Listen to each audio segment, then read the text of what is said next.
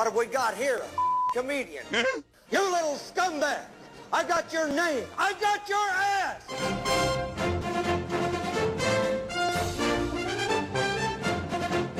And this is uh, KFI Handel here on a uh, Tuesday. And a uh, lot, lot to talk about. Just a real quick aside. Uh, the, uh, James Comey is going to appear tomorrow with us. Originally, it was scheduled for 7 o'clock, but there was a scheduling screw up on their side. They somehow calendared tomorrow instead of today and confirmed today. So he is going to be on Gary and Shannon this morning at 1030 unless uh, they somehow confuse uh, uh, April with uh, or March with uh, December. Uh, we'll find out at 10:30, won't we? All right. Bryan Suits, Tactical Tuesday. Bryan heard every Saturday 10 to midnight here on KFI and Sunday 8 to 10. Bryan, I want to go right into the attack on Syria by the United States and France and England. And as uh, the world is making this huge deal, and they took out three of these uh, centers, research centers, uh, storage uh, facilities of, of, of, weapon, chemical weapon. I don't understand the big deal uh, for a couple of reasons. Number one, no one bitches and moans about cluster bombs, barrel bombs, wiping out uh, targeted hospitals, taking out schools. but this one crossed the line. you want to explain that, please?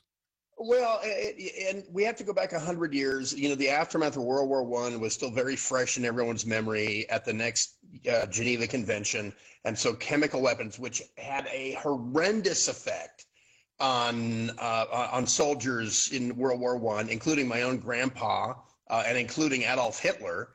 In World War II, there was never any serious consideration, even as the Nazis were down to their last blocks of Berlin no one ever seriously even considered using chemical weapons again.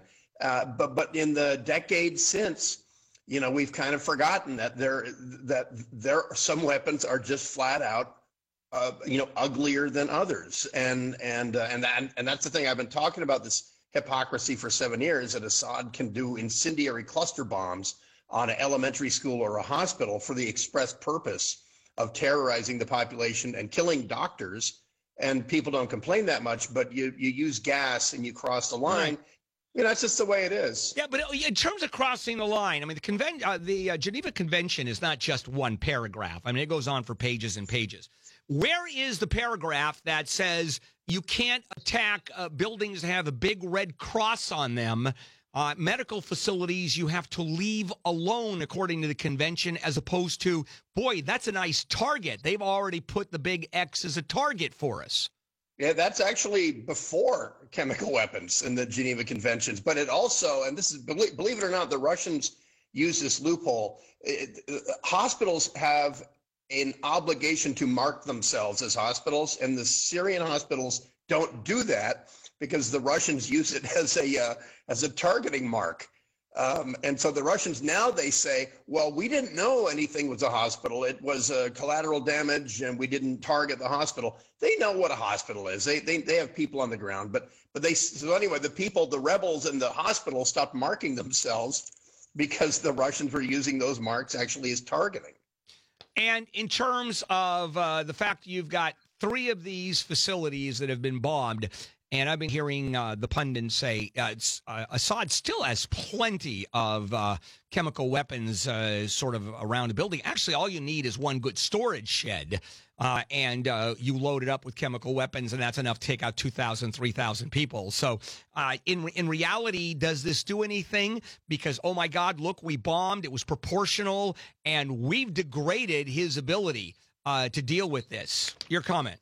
Well, also that's the point of targeting is what's my effect going to be? And we said strategically, the president said, and the Joint Chiefs said, okay, last year we didn't deter him from using them again. This time he has to suffer a real loss, uh, and then he will be deterred. And and it was so choreographed. You, you'll notice there were no Syrian casualties, there were no Russian casualties, but we did in the span of 30 seconds. About 71 cruise missiles impacted you know, virtually simultaneously on that research and manufacturing facility. And the intent is that Assad is so impressed and overwhelmed by the loss of the facility in the blink of an eye that he'll say, "Okay, it's not worth using the uh, using it again," or he'll say, "Okay, we have to go underground a little deeper." Because they knew that they they knew where that place was, so the it, we'll see, and that's the thing is we can't see in a month. We have to see in six months. But in, in all likelihood, he, he's winning without the chemical weapons. And probably Putin has told him, you know what, that's more trouble than it's worth. You made me look pretty uh, uh, pretty impotent.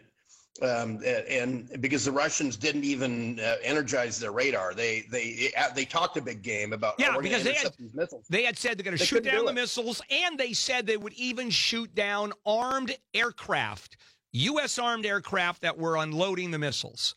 Yeah, the two B ones, and they which never entered Syrian airspace. Of course, the U.S. Navy ships are 50 miles off of Syria, uh, and the whole thing. And so, in the end, the Russians don't like the way this makes them look because it, obviously, every they're in it for them. They really don't care about their allies. But they allowed, you know, last Sunday or Sunday before last, they allowed a bunch of Iranians to die. Uh, and then this time they said they were going to defend Damascus. They did not. And so the, Putin doesn't like the way he comes off on this, and and uh, so he's he, that really ultimately the effect is secondary. It's not just on Assad, it's on Putin, and it's also on North Korea. So Putin has learned not to look stupid. And uh, I, am you know, one of the things uh, that being mentioned is that he learned a lesson. Assad now understands that we can quickly go in and we can decimate uh, whatever we want. Uh, he understands that we can obliterate the presidential palace in 12 seconds. Uh, and is he genuinely afraid? Does he is is there any fear that this is instilled?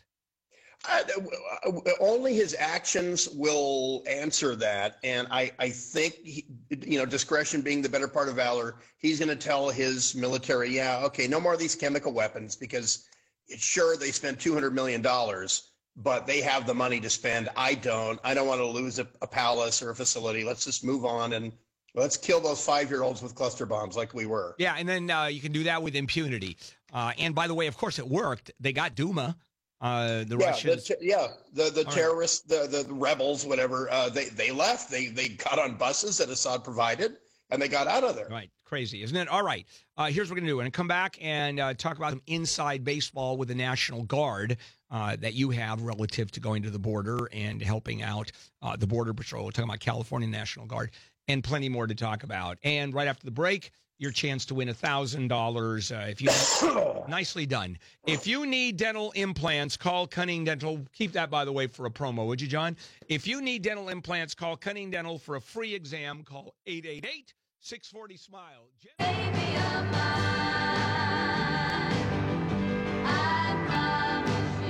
KFI Handel here. It is a uh, Tuesday. Uh, a whole lot going on as usual. Uh, the two, the big stories that we're covering: uh, Michael Cohen, uh, his legal team, and the connection with Sean Hannity. Uh, Starbucks, we did that story. We'll continue following up on that. A black man not being able to use the bathroom in Torrance, and that's become a national story. And here's your chance to win some money. Your shot at $1,000 now. Text the keyword money to 200 200. You'll get a text confirming entry plus iHeartRadio info. Standard data and messaging rates apply. That's money to 200 200.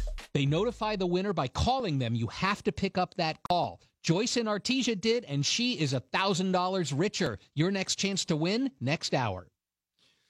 All right, uh, back you go. Bryan Suits with Tactical Tuesday. Uh, Bryan heard uh, Sunday, Saturday, and Sundays here. Uh, had a lot of weird noise coming from your side, Bryan. Uh, the the connection, and uh, really? it's yeah, yeah, oh. that's all right. It happens. Uh, from uh, 10 to uh, midnight on Saturday, 8 to 10 on Sunday. All right, uh, big story about the National Guard, uh, California National Guard. Uh, there, it was uh, the governor was equivocal about whether to send, whether to not send, pursuant to Donald Trump's request. And uh, he said, okay, but I'm not going to do what you want me to do. And then, but I thought he was going to do, and he provided. And I, I have no idea of what uh, the National Guard is, is not doing. Uh, is it helping with the Border Patrol specifically? And then you have some inside baseball regarding the National Guard anyway. Uh, and remember, Trump tweeted out a thank you, and he called him Jerry. He didn't even say Governor Brown. He said Jerry. Jerry's a good man. When uh, when, when Brown on Thursday uh, released that statement saying, well, okay, after long discussion, we're going to go ahead and, uh, you know, provide 400 California Army Guard guys to the mission, but we won't be rounding up women and children or building walls, which, by the way, never was the mission.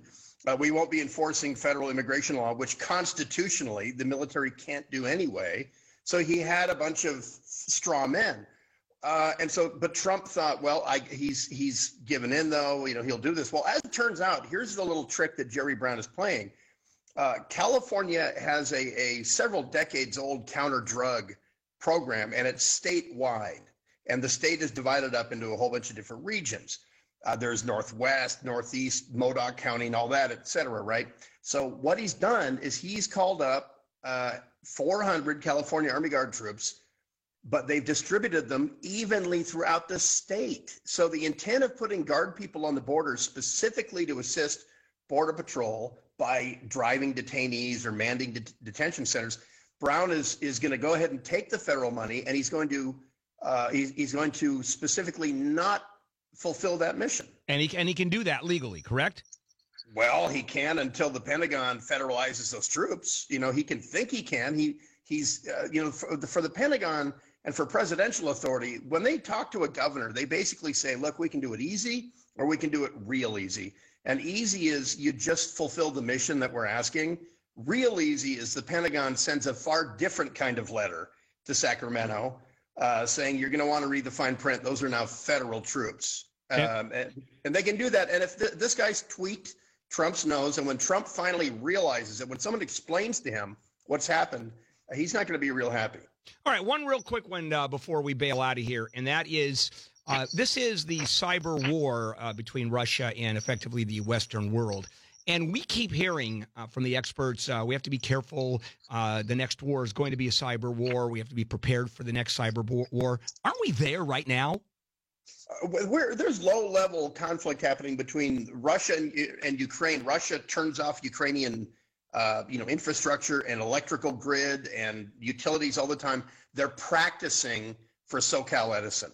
You know, they're practicing for Con Ed right. in New York. So that's what they mean by war. We're talking about shutting down infrastructure, but the stuff that they're doing now, uh, get stealing emails, getting involved uh, uh, with companies, et cetera. That's as far as the Pentagon and authorities are concerned. That's not really war. Are those just skirmishes?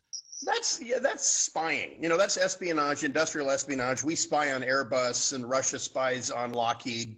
Uh, you know, uh, um, that's what that is. But that's a precursor. That's laying the groundwork for a future conflict. So you're not unprepared. But we'll be, if we're ever at war with Russia or China, we won't know it for a week, but we will notice that the power is dimming down, or the dams uh, aren't working, or uh, the the blue line is getting shut down, things like that, and no one will put it together that it's actually a concerted campaign. And they have the technology to do that right now if they want, correct?